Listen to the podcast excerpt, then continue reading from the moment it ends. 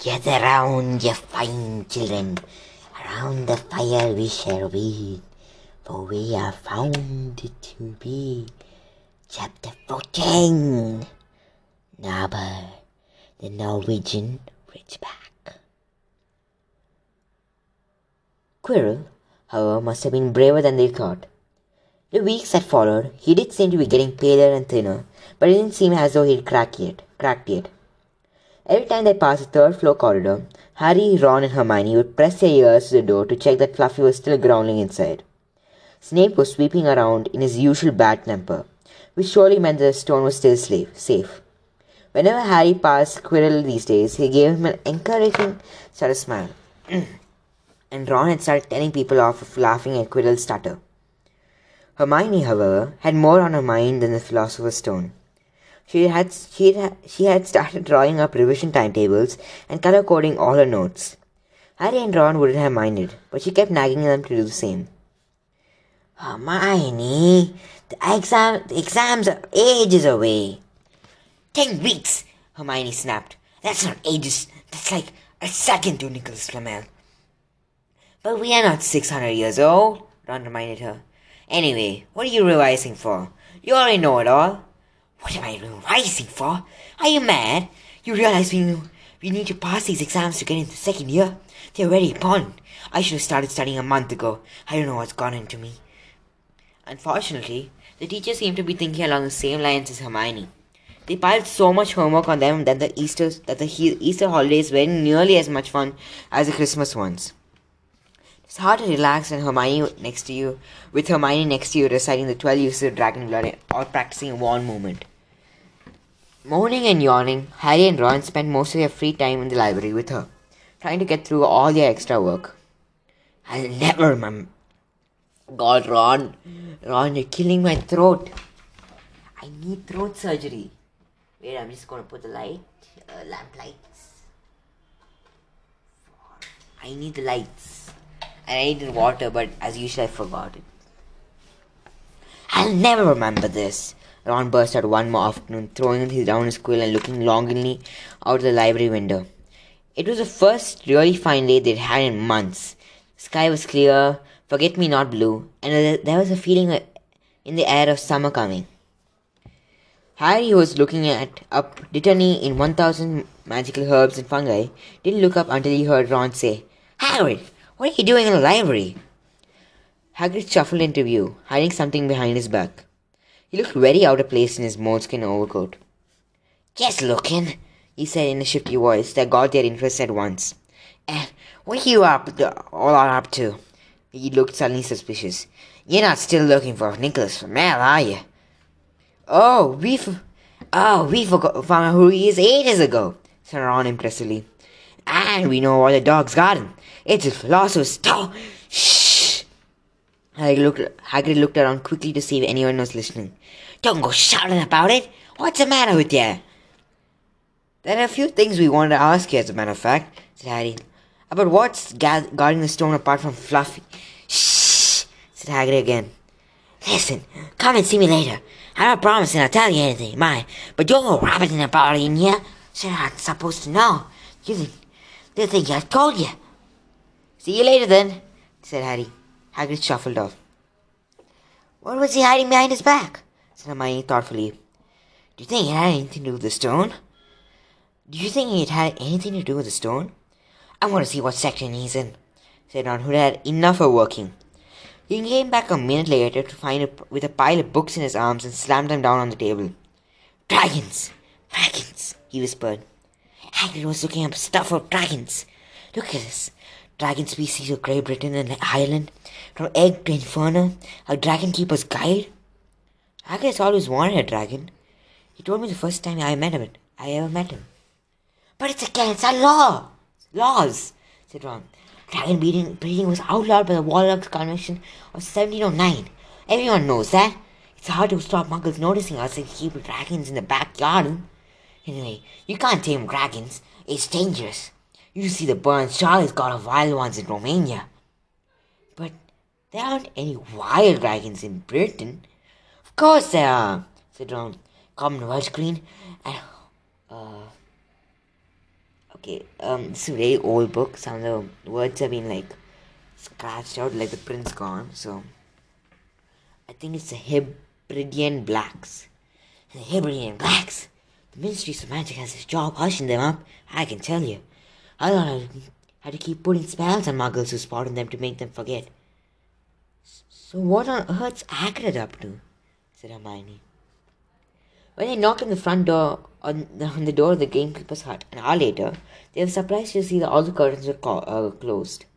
Hagrid called, Who is it? before he let them in, and then shut the door quickly behind them. It was stiffeningly hot inside.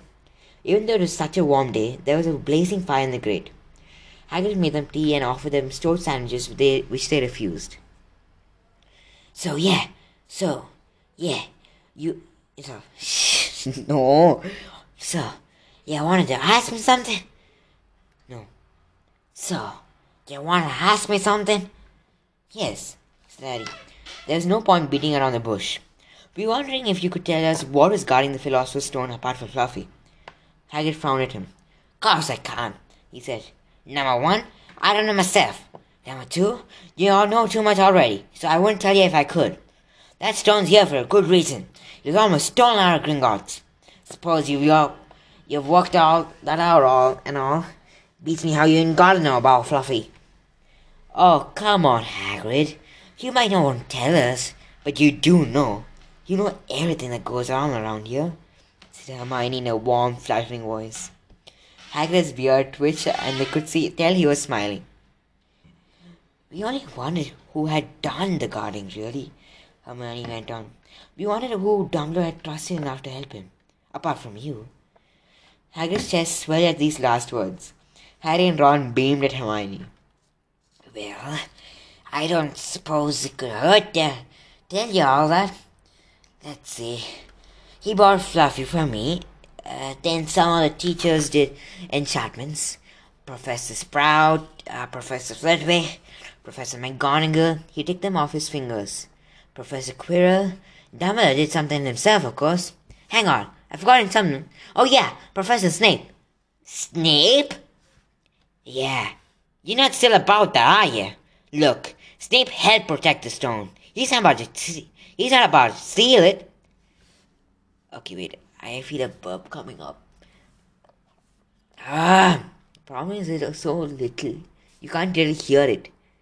I don't want you to hear it, but it still doesn't give me a proper excuse, right? I mean, yeah.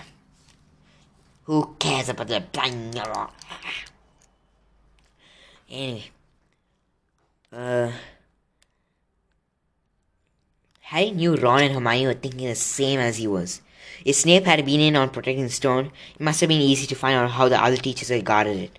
He probably knew everything, except, it seemed, Quirrell's spell and how to get past Fluffy. You're the only one who knows about how to get past Fluffy, aren't you, Hagrid? said Harry anxious, anxiously. And you wouldn't tell anyone, would you? Not even one of the teachers. Soul knows, knows, except me and Dumbledore, said Hagrid prou- proudly. Well, that's something. Harry muttered to the others. Hagrid, can you have a window open? I'm balling. Balling. It's not balling, it's balling, but it feels like if you're a Brit, you're having a British accent and you're like balling. I don't know. I really need to figure out to give a British accent. Yeah. British. Well, uh, come, Harry. Sorry, said Hagrid. Harry noticed him glance at the fire. Harry looked at it too. Hagrid? What's that? But he already knew what it was. The very heart of the fire, underneath the kettle, was a huge black egg. Ah, said Hagrid, fiddling nervously with his beard. That's, uh... Did you get it, Hagrid? said Ron, crouching over the fire to get a closer look at the egg. It must cost you a fortune. Won it, said Hagrid. Last night. I was down in the village having a few drinks and uh, got in a game of cards with a stranger. Think he was quite glad to get rid of it, to be honest. But what are you going to do when it's hatched? said Hermione. Well, I've been doing some reading, said Hagrid, putting a large book from under his pillow. Got this out of the library. Dragon breeding for pleasure and profit. It's a bit out of date, of course, but it's all in you. Keeping the air and fire, cause your mothers breathe on them, see? And when it hatches, feed it on a bucket of brandy mixed with chicken blood every half hour. And see here, how to recognize different eggs. What I got there's a Norwegian Ridgeback. They're rare, them. He looked ple- very pleased with himself, but Hermione didn't. Hagrid, you live in a wooden house, he said. But Hagrid wasn't listening. He was humming merrily as he stroked the fire.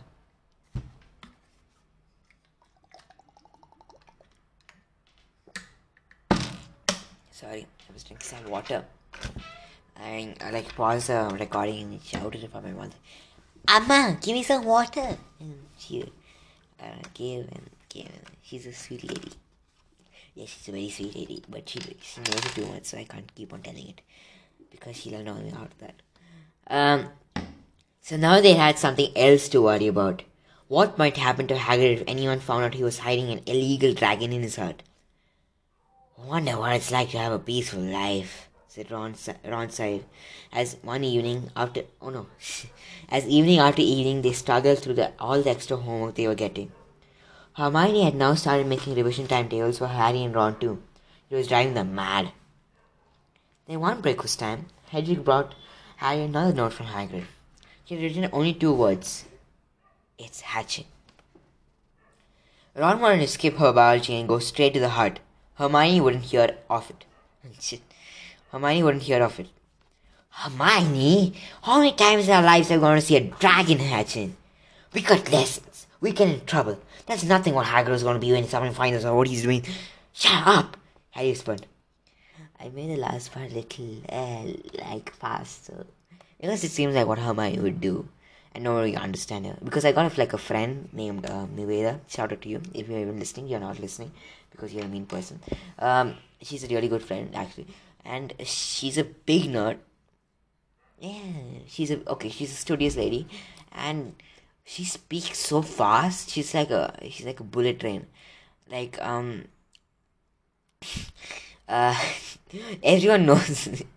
Like uh, one time she was reciting an answer and mom was like writing it on the board. She was going so fast mom couldn't keep up. And i uh, i mistakenly said out too loud Niveda, slow down mom can't keep up. And everybody heard it mom chuckled and kept on writing. I guess i was i was lucky that i'm also pretty favorite so. Um yeah. Um shut up. Shut up harry whispered Malfoy was only a few feet away, and he had stopped dead to listen. How much had he heard? Harry didn't like the look on Malfoy's face at all. Ron and Hermione argued all the way to herbology. In the end, Hermione agreed to run down to Hagrid's with the other two during morning break.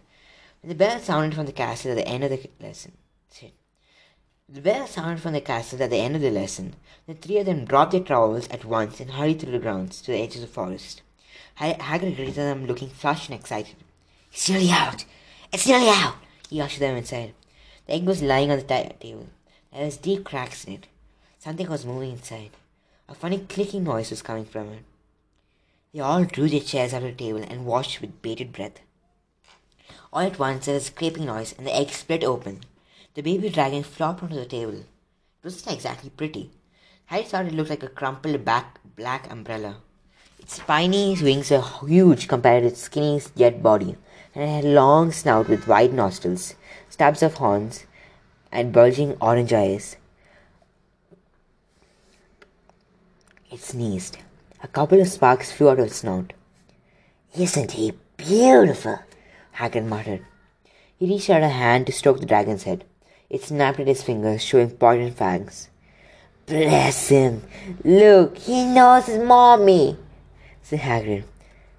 Hagrid, said Hermione, how fast do Norwegian ridgebacks grow exactly? Hagrid was about to answer when the color suddenly drained from his face. He leapt to his feet and ran to the window. What's the matter? Someone was looking through a gap in the curtains. It's Kid. He's running back to school. Harry bolted to the door and looked out. Even at a distance, there was no mistaking him. Malfoy had seen the dragon. Something about the smile lurking on Malfoy's face during the next week made Harry, Ron, and Hermione very nervous. They spent most of their free time in Hagrid's darkened hut, trying to reason with him. Just let him go, Harry urged. Set him free. I can't, said Hagrid. He's too little. He'd die. They looked at the dragon. It had grown three times in length in just a week. Smoke kept falling out of his nostrils. Hagrid hadn't been doing his gamekeeping duties because the dragon was keeping him so busy. There were empty brandy bottles and chicken feathers all over the floor. I've decided to call him Norbert, said Hagrid, looking at the dragon with misty eyes. He really knows me now. Watch, Norbert, Norbert, where's Mummy? He's lost his marbles, Ron muttered in Harry's ears. Hagrid, said Harry loudly, give it a fortnight, and Norbert's to be as long as your house. Malfoy could, could go to, could go to Dumbledore any minute. Hagrid bit his lip. I, I know I can't keep him forever, but I can't just dump him. I can't. Harry suddenly turned to Ron. Charlie, he said. You're losing it too, said Ron. I'm wrong, remember? No, Charlie, your brother Charlie. Romania. Send dragons. We could send Norbert to him. Charlie can take care of him and put him back in the wild. Brilliant, said Ron. How about it, Hagrid? And in the end, Hagrid agreed that he could send an owl to Charlie to ask him. The following week dragged by. Wednesday night found Hermione and Harry sitting alone in the common room, long after everyone else had gone to bed. Excuse me. The clock on the wall had just chimed midnight, and the portrait hole burst open. Ron appeared out of nowhere as he pulled off Harry's invisibility cloak. He had been down at Hagrid's hut, helping him feed Norwood, who was now eating dead rats by the crate. It bit me, he said, showing them his hands, which was wrapped in a bloody handkerchief. I'm not going to be able to hold a quill for a week. I tell you, that dragon's the most horrible animal I've ever met. But the way Hagrid goes on about you'd think it was a fluffy little bunny rabbit. When he bit me, he told me off for frightening it, and when I left, he was singing a lullaby. There's a tap on the dark window. It's Hedwig, said Harry, turning to let her in. She'll have Charlie's answer.